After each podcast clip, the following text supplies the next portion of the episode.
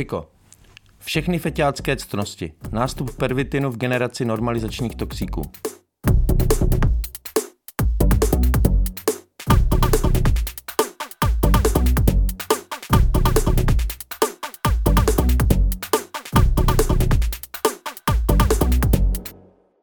Počátky pika v Česku nejde začít nikde jinde než u pionýrů československé toxikomanie. Drogonauti, chemici a samouci inspirovaní západem tehdy nejspíš netušili, že vypouští džina z lahve. Je sama v, a v samotě není moc zběhlá, ale naštěstí pro ní jsme tady my a jehla. Neboť my jsme ti zbyteční, těch pár nezvaných hostí v téhle zemi snů a skutečností. Petr Novák, jsem obětí vázanosti toxikomanické, mohlo by to být i k zlosti, ale je to komické. Egon Bondy. Metamfetamin poprvé připravil japonský lékař, biochemik a farmakolog Nagai Nagayoshi v roce 1893. Osm let předtím dokázal tento významný vědec a profesor Tokijské univerzity synteticky vyrobit efedrin, tedy klíčový prvek pro výrobu metamfetaminu. Jehož přírodní varianta se vyskytuje v bylině Ephedra vulgaris, chvojník dvouklasí, a který se po staletí běžně využíval v čínské a japonské tradiční medicíně. Krystal metamfetaminu se poprvé podařilo připravit v roce 1916, rovněž v Japonsku. Syntetický efedrin i nový metamfetamin se začaly využívat při léčbě některých chorob, například narkolepsie, a byly známé i pro své povzbudivé účinky. Do Evropy se tato droga ve velkém dostává až ve 30. letech 20. století. Se slovem pervitin pak přišla farmaceutická společnost Temler Verke, když hledala vhodný obchodní název pro metamfetamin, který začala nabízet v roce 1937 ve volném prodeji na německém trhu. Pojmenování mělo vycházet z latinských slov pervite, tedy pro život. Reklamy na pervitin ze 30. let, ve kterých výrobce doporučoval drogu unaveným německým hospodyňkám, patří dodnes k oblíbeným nejen internetovým kuriozitám. Opravdovou slávu pervitinu přinesla až druhá světová válka a nacistická dobyvačná jízda po Evropě. Novinář Norman Ohler v knize Totální rauš popsal třetí říši a celou druhou světovou válku jako jeden extrémní pervitinový večírek. Drogová i válečná euforie přišla při Blitzkriegu proti Francii, kdy tankové posádky vybuzené pervitinem dokázaly několik dní hnát francouze a zlomit odpor srovnatelně velké armády během několika týdnů. Kocovina, paranoja a psychóza se nakonec dostavili na východní frontě, kde Wehrmacht podlehl rudé armádě. Největším německým feťákem byl ale podle Ohlera sám vůdce Adolf Hitler, který prožil válku v drogovém oparu a pomocí mixu drog si navozoval stav, ve kterém sám sebe uměl přesvědčit o tisícileté třetí říši i ve chvílích, kdy se mu plán na dobytí světa hroutil před očima. Pervitin se ještě po konci války nějakou dobu používal. Už ne jako povzbuzovák pro armádu, ale opět jako léčebný prostředek na narkolepsii, nespavost nebo ve velmi malých dávkách pro různé účely v psychiatrii. V roce 1959 byl pro neblahé vedlejší účinky vyškrtnutý Světovou zdravotnickou organizací ze seznamu léčiv. Existence této drogy byla na čas zapomenuta. Gina z lahve po letech spánku vypustila až pražská toxikomanská scéna na konci 70. let, kdy recept přípravy upořistil z patentového úřadu nedostudovaný chemik Honza Malý. Českoslovenští feťáci tehdy získali silnou a v podmínkách tehdejšího trhu dostupnou drogu. Díky nim mohl o víc než 40 let později do médií prohlásit národní drogový koordinátor Jindřich Vobořil, že zatímco většina Evropy má jako hlavní drogu heroin, u nás je to tradičně pervitin a to i díky domácí výrobě. Honza Malý dnes už nežije. V 90. letech se upil k smrti. Nebyl ale jediný, kdo tehdy experimentoval s drogami a kombinoval přitom praktické i teoretické dovednosti z chemie a farmacie. Svět byl tehdy rozdělený na východ a západ. Užívání drog pro nás bylo spojené se sněním o západě, o světě svobody, hippies a rauše. Vzpomíná na začátky československé subkultury toxíků Pavel Gregor. Jeden z praotců české drogové scény, dnes 70-letý pán s více než 20-letou terapeutickou praxí. Jedním z velmi mála lidí z tehdejší toxikomanské scény, kteří přežili 70., 80. a nakonec i 90. léta. Setkáváme se s ním v kavárně pro sluchově postižené na pražském sídlišti Ďáblice. Jeho neuvěřitelná drogová kariéra skončila až ve druhé polovině 90. let, kdy ho výbuch ve Varně načas ohlušil i oslepil. Přišel natrval o jedno oko a dodnes má v těle střepiny, které se nepodařilo vyoperovat. Zrak i sluch se mu po několika operacích alespoň částečně vrátili. Dodnes používá na slouchátko i digitální lupu a každý rok doufá, že mu pojišťovna přispěje na asistenčního psa. Když v 90. letech přestal s užíváním drog, prošel si několika letým odvykáním, vystudoval a stal se psychoterapeutem. Jeho neuvěřitelný příběh inspiroval nejen Radka Jona, který z osudu tehdejší pražské Pavlovy party sestavil poloreportážní román Memento. V roce 2010 na základě Gregorova životního příběhu natočil režisér Tomáš Řehořek film Piko. Při vyprávění Pavel dnes kombinuje slovník terapeuta, kterému pod rukama prošly desítky uživatelů, se slengem mnohaletého feťáka, který mluví o průšvízích i rauších, s jazykem poloprofesionálního chemika, zkušeného vařiče, pervitinu, brownu a dalších drog. Právě jeho příběh ilustruje nástup drog v Československu, jdoucí od lékárníček rodičů přes vlastní drogonautské experimenty a samostudium chemie až k pervitinové éře a domácím varnám 80. let a končící boomem drog v 90. letech.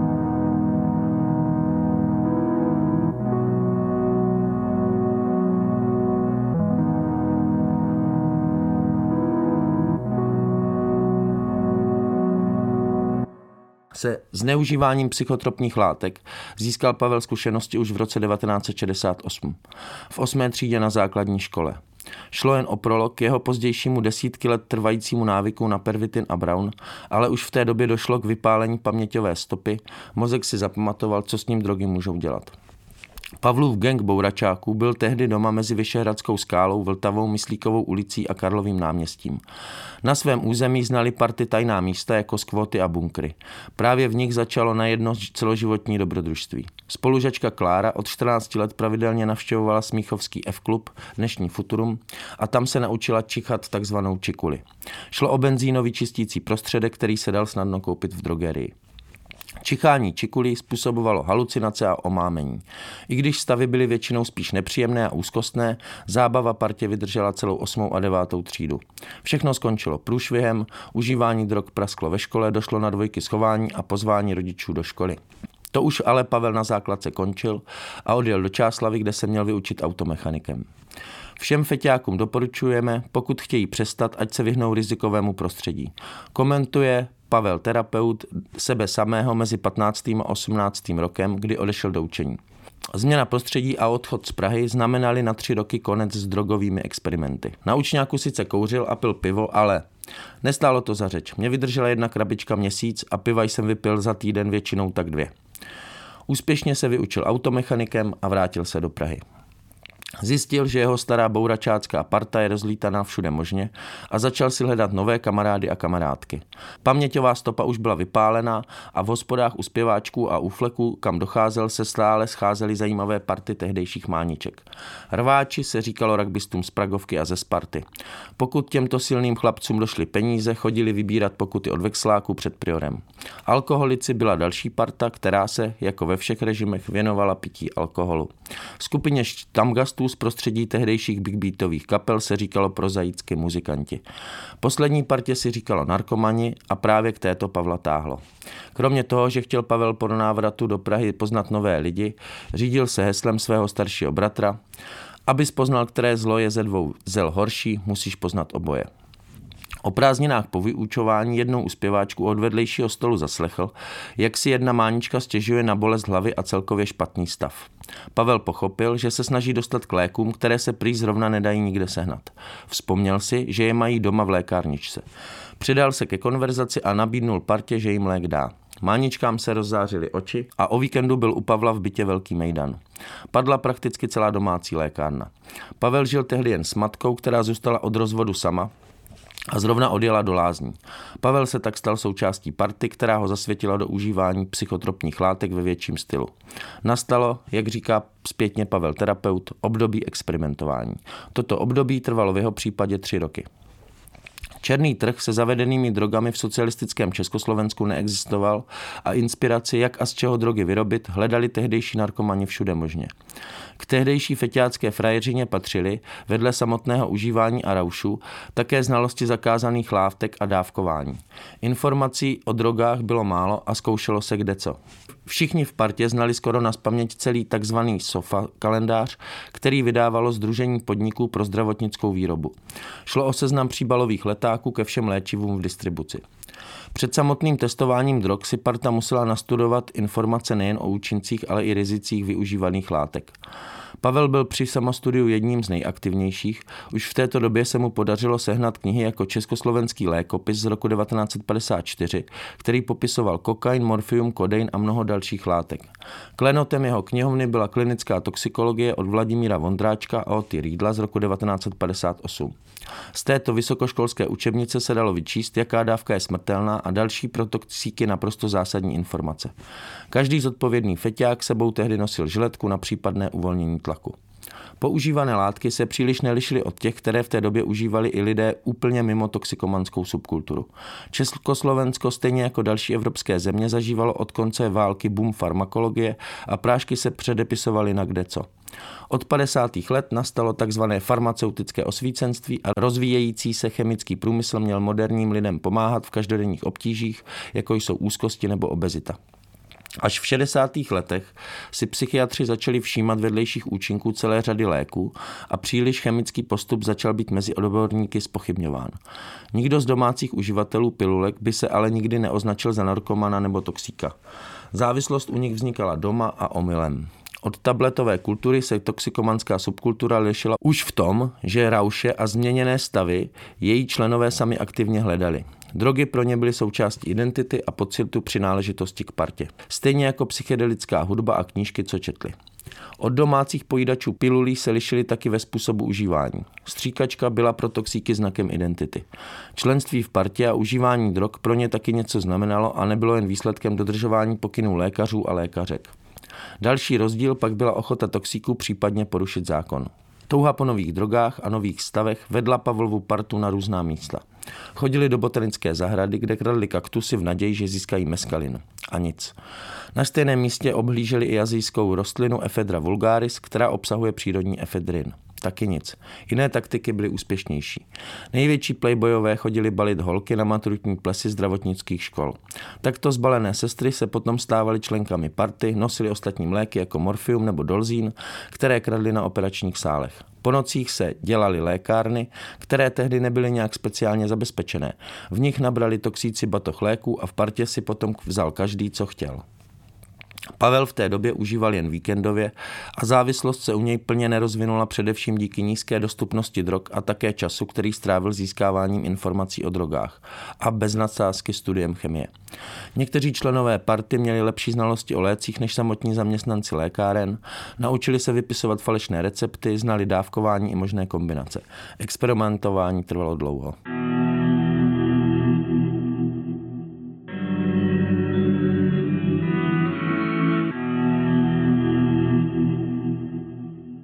Ke členství v subkultuře patřil určitý styl. Kopírovali se účesy a móda ze západu od hnutí hippies. Trendy ale za železnou oponou přebírali vlastní kontext a význam. Pavel na diskotéky nosil originální košili, takzvanou saharku z druhé světové války s nášivkami US Army. Na ní si dával bomber komandér, jako provokaci nosil i pásek s německou orlicí. Další provokace byla nosit občanku v pouzdru z americké vlajky. K provokaci patřil taky Big Beat a samozřejmě užívání psychoaktivních látek. V oficiální propagandě nic jako drogy nebylo, spokojený člověk v socialismu nic takového nepotřebuje. Toxíci se stylem nelišili od ostatních partmáníček od zpěváčků. Nosili stejné oblečení, poslouchali stejnou hudbu, spolu s ostatními jeli na koncert Plastic People of the Universe do Klukovic, kde kapela vystupovala poté, co jí režim zakázal Prahu ale uvnitř komunity máníček byli poznat.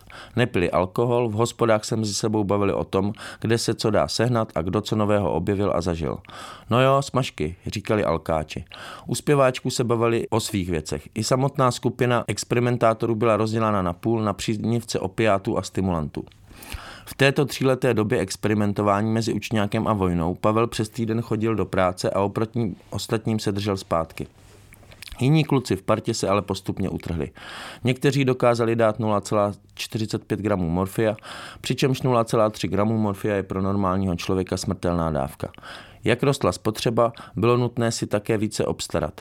Dva Sparty ukradli v Pražském výzkumném ústavu farmaceutickém tři čtvrtě kila čistého kokainu, S kokainem už měli v zkušenosti. Dal se poměrně snadno krást na nezamčených operačních sálech, kde se používal jako anestetikum, jak jeho 5% rostok. Kokain aplikovali rovnou do žíly. Šňupání neznali a neuznávali. V jejich kolektivu měla jehla status fetiše, každý měl v nerezové krabičce skleněnou stříkačku a kovovou jehlu. Píchání bylo pro experimentátory důležitým rituálem. Další kluk z party Vlasta udělal v 17 letech největší drogovou loupež své doby. Na Argaurkého náměstí ve skladu léčiv ukradl s kamarádem 21 beden opiátů, které zakopal na zahradě v Živohošti. Jeho otec pracoval na ministerstvu vnitra a přišel kvůli incidentu o práci. Vlastu chytli a u soudu dostali 11,5 let. Po sedmi letech ve vězení zemřel. Množila se i úmrtí na barbituráty. Vyšetřování krádeže kokainu nakonec dostihlo i Pavla. Začal mít problémy v práci, protože si od tamního SSM vypůjčil chatu, na kterou na několika denní rekreaci přijelo 14 lidí, kteří po celou dobu pobytu nedělali nic jiného, než nitrožilně užívali kokain. Na to tehdejší svazáci nebyli zvyklí. Vyšetřování proti Pavlovi bylo nakonec pozastaveno pro nedostatek důkazů a z práce odešel, protože zamířil na vojnu. Od drog se tak v 21 letech dostal na čas zase daleko. Do party se nedostal každý, což platilo už před osvojením si aplikace Pervitinu. Členství v ní zůstávalo exkluzivní. Tvrdé jádro tvořilo okolo 40 lidí, ale v širším okruhu toxikomanské scény se jich pohybovalo okolo 200. Každý přitom musel být komunitě užitečný. Buď měl peníze, volný byt, přístup k lékům nebo k chemikálím. Uvnitř fungovala vnitřní solidarita a lidi se o sebe starali. Parta měla i svoje pravidla. Nikdy drogu nedávat nikomu poprvé, nikdy nedávat drogu nikomu nezletilému. Někteří významní členové ale tato pravidla sami nedodržovali. Dělali jim dobře moc a obdiv, které užívání a přístup k drogám budili u mladých lidí. Jedním z nich byl i Freud, toxikoman, který se pod jménem Richard stal antihrdinou románu Memento. Odchod na vojnu pro Pavla opět znamenal změnu. Znovu se vytrhnul z rizikového prostředí a ocitl se daleko od Prahy a od drog. Jeho život se změnil. Na vojně se aktivně věnoval sportu, sloužil v elitní jednotce a dosáhl několika ocenění. Vyhrál sportovní pětiboj chemických složek armády a stal se nejlepším průzkumníkem ve svém vojenském okruhu. Vrátil se namakaný a v nebývalé formě. Takový český Rambo. Popsal sám sebe v té době v jednom z mnoha rozhovorů, které s ním o mnoho let později vyšly. Po vojně nějakou dobu vedl normální život a jako koníčka si našel azijská bojová umění. Oženil se a s manželkou měli syna. V této fázi se naučil normálně žít, což mu, jak sám říká, později zachránilo život. Uniknout od drog se mu ale dlouhodobě nepodařilo. Jeho manželka byla ze stejné toxikomanské party od zpěváčku jako on sám. Trpěla vážnými psychickými problémy, které řešila tajným užíváním drog, o kterém neřekla ani svému manželovi. Po několika letech společného života to ale prasklo. V již zmíněném filmu Piko je scéna, kde si Pavlova žena nožem řeže tělo, protože trpí paranoidní představou, že jí něco rozežírá zevnitř a ona se to musí zbavit. Svoji krev pak zkoumá pod mikroskopem, protože je přesvědčená, že ona i dcera dostali neznámou parazitickou nemoc. Pavlovi bylo jasné, že manželka má toxickou psychózu a nedokáže rozlišit realitu a bludy. Zavřeli na psychiatrii, kam za ní Pavel přišel a pod, podepsal revers. Vrátili se společně domů. Pavel se v náročné situaci opět vrátil drogám. Sám sobě to obhajoval tím, že bude lepší, když budou brát drogy spolu a manželka aspoň nebude brát tolik. Manželství se mu tím zachránit nepodařilo, spadnout do drog ano.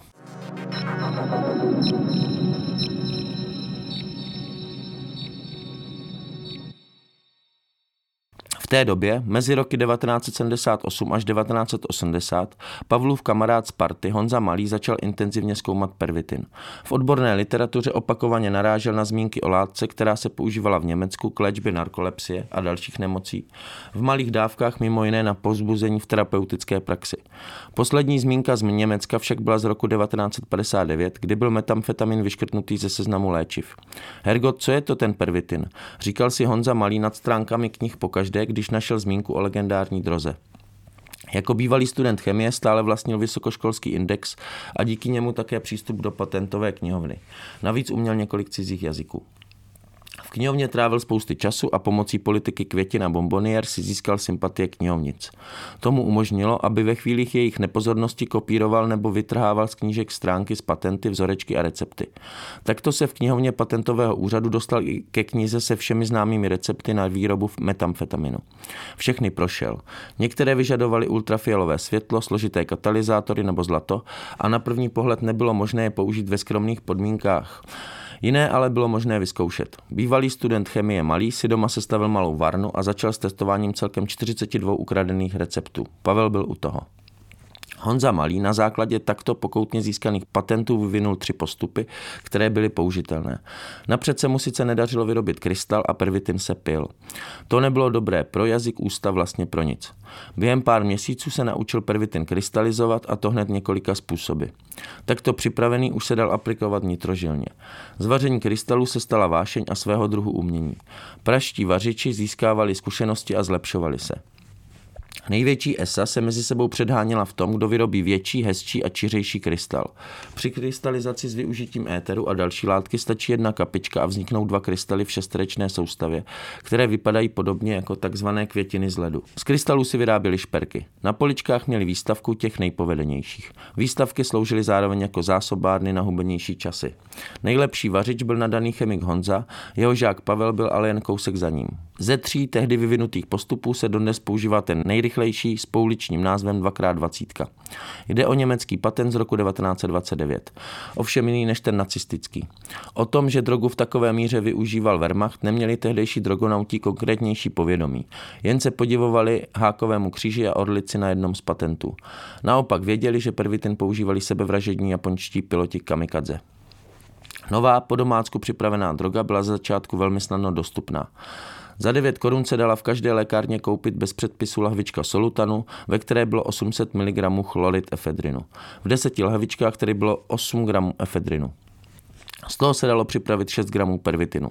Náklady 90 korun. K ceně je ještě třeba připočíst prekurzory jako červený fosfor, kyselinu fosforečnou, louh a další věci. Ty se záněly po laboratořích a bylo k tomu potřeba okolo 30 lidí, kteří látky kradli na různých místech. Jeden gram přesto vyšel zhruba na 15 korun v době, kdy pivo stálo okolo 3 korun. Úsilí a často i zaměstnání lidí v partě, například pomocných dělníků v efedrince v Rostokách u Prahy nebo zdravotních sester, byly podřízené zhánění materiálu k drogám.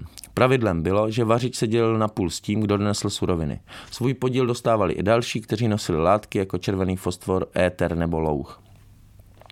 V roce 1986 vyšla próza Memento o životě tehdejších feťáků od novináře Radka Jona, která ve své době získala takřka kultovní status. Drogy byly oficiálně stále tabu a i v represivních složkách a odborné komunitě byli toxíci vnímáni jako sice nežádoucí, ale v zásadě okrajový jev. Román o pražském feťákovi Michalovi Otavovi se tak mohl stát senzací. Radek Jon pozbíral obrovské množství materiálu a historek a ty se skládal do kondenzovaného příběhu hlavního hrdiny Michala a jeho party. Samotná existence knihy s tímto tématem byla v určitém ohledu průlomová.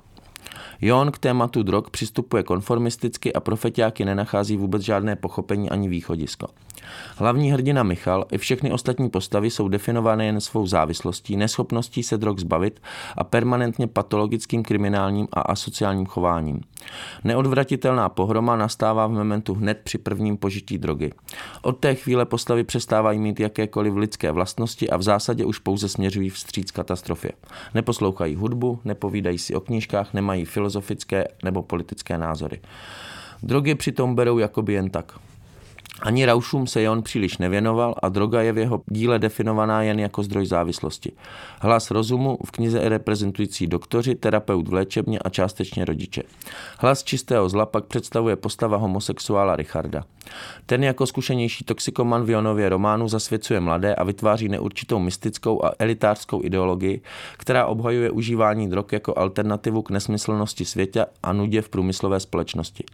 Autor Mementa Radek Jon každopádně veškeré protispolečenské postoje karikuje tak, že vyznívají pouze směšně a jádro kritiky je tak odsouzeno předem. Jon v nahuštěném příběhu přesto popsal vývoj užívání drog v normalizační toxikomanské subkultuře. Od zneužívání prášku, zejména opiátu, které se aplikují nitrožilně, se postupně Román a jeho hlavní hrdina posouvají k domácí výrobě pervitinu a posléze také brownu. Kniha popisuje fungování trhu s drogami během normalizace.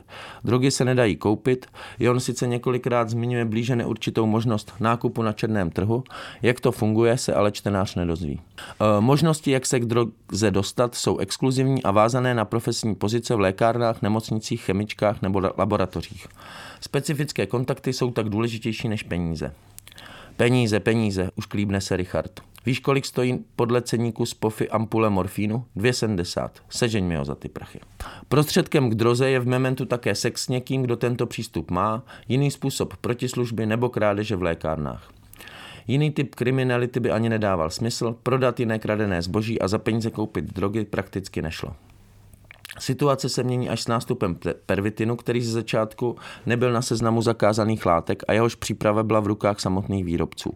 V momentu je tato událost sama o sobě dost odbitá, Jon si jednoduše vystačí s tím, že jde o nové zlo, do kterého hlavní hrdina bezhlavě skočí, aby si definitivně uzavřel možnost dělat cokoliv jiného.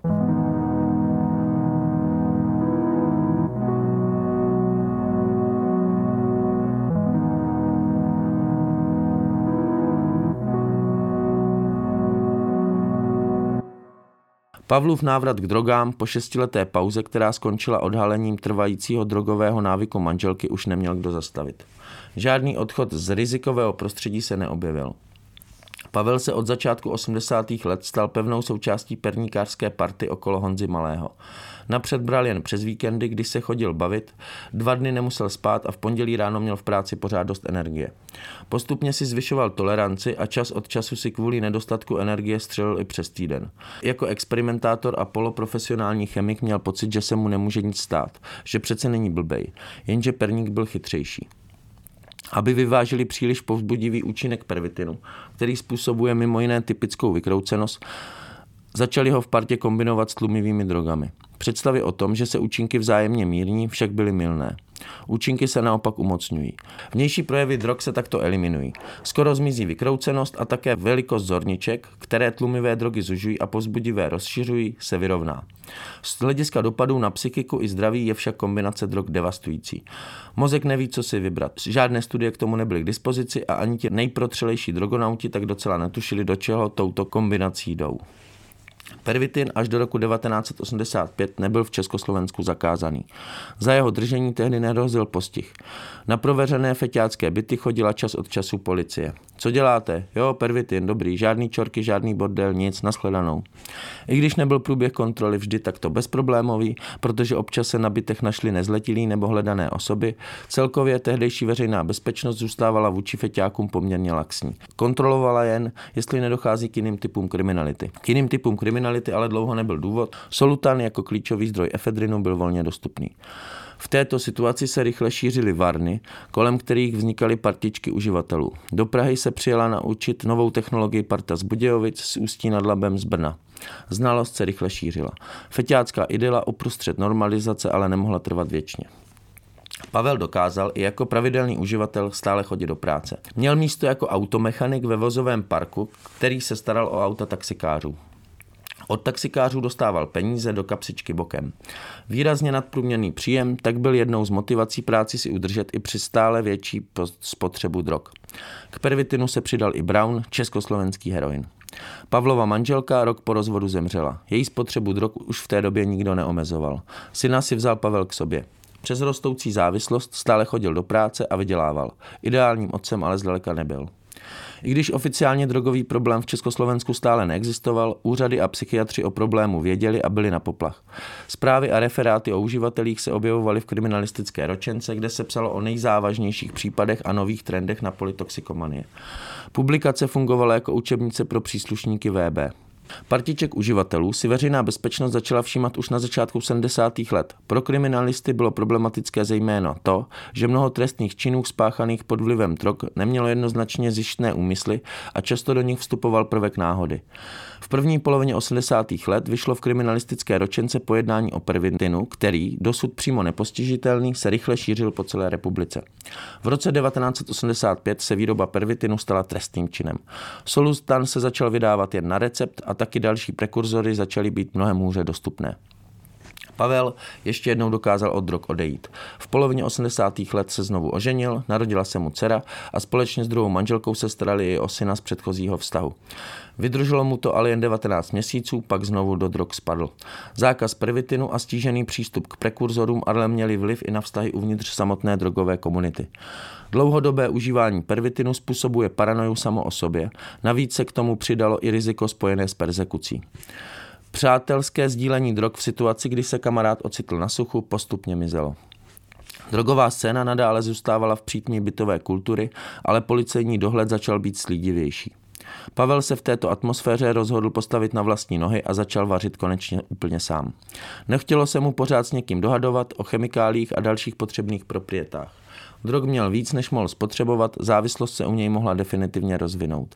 V roce 1987 mu navíc zemřel starší bratr, který pro něj byl vzorem a od roku 1981 rovněž užíval drogy.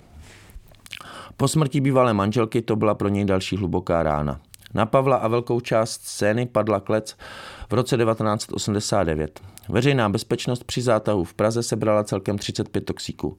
Podařilo se zatknout několik významných vařičů a dalších klíčových osobností scény. Po zadržení měl Pavel silné abstinenční příznaky. Vězeňský systém tehdy podobné problémy neřešil. Šance dostat se k lékaři byla nejdřív po čtyřech dnech. Nezbývalo, než si přímo na celé projít takzvaným suchým absťákem, tedy bez jakékoliv tlumící medikace. 17. listopad a celou revoluci tak Pavel strávil ve vyšetřovací vazbě v Ruzini. Spolu s dalšími uvězněnými byl odstřižený od informací, na celé si jen všimli, že se k ním bachaři začali chovat o trošku líp. Až postupně dovnitř vězení pronikalo, že to prasklo. Politika ale Pavla moc nezajímalo a nudu na celé si krátil konverzacemi se spoluvězni. Ukázalo se, že jeden kluk na celé pracuje v efedrince v Rostokách u Prahy. Jmenoval se Pepa. V chemici jezdil s ještěrkou a nakládal soudky a pytle určené na export. Pavel se uprostřed abstinenčních příznaků ptal i na to, co dělají, když omylem v továrně protrhnou pytel s efedrinem. Řidič ještěrky mu bezelstně odpověděl, že látku jednoduše spláchnou ze země hadící do kanálu. Socialistický režim se zhroutil během několika dní. Nejen pro podnikavce, umlčované umělce, dizidenty, milovníky svobody, vexláky, ale také pro feťáky se všechno změnilo. V prosinci 1989 Pavla propustili z vazby na svobodu. Před Silvestrem se stil sejít s kamarádem ze staré party, který mu povídal, že má kupce na efedrin, za který nabízel slušnou cenu. 2. ledna vstoupila v platnost rozsáhlá amnestie nového prezidenta Václava Havla a zbytek trestu byl Pavlovi odpuštěn. Ještě v lednu Pavel potkal na Václaváku Pepu spolu s dalším klukem z rostocké efedrinky. Dali se do řeči a rychle domluvili kšeft. Pavel od nich nakoupil dvě kila ukradeného efedrinu za 9 tisíc a prodal ho kamarádovi s kontaktem na zájemce za 15 tisíc. Šlo o materiál na 1600 gramů pervitinu. To už ale byla nová doba.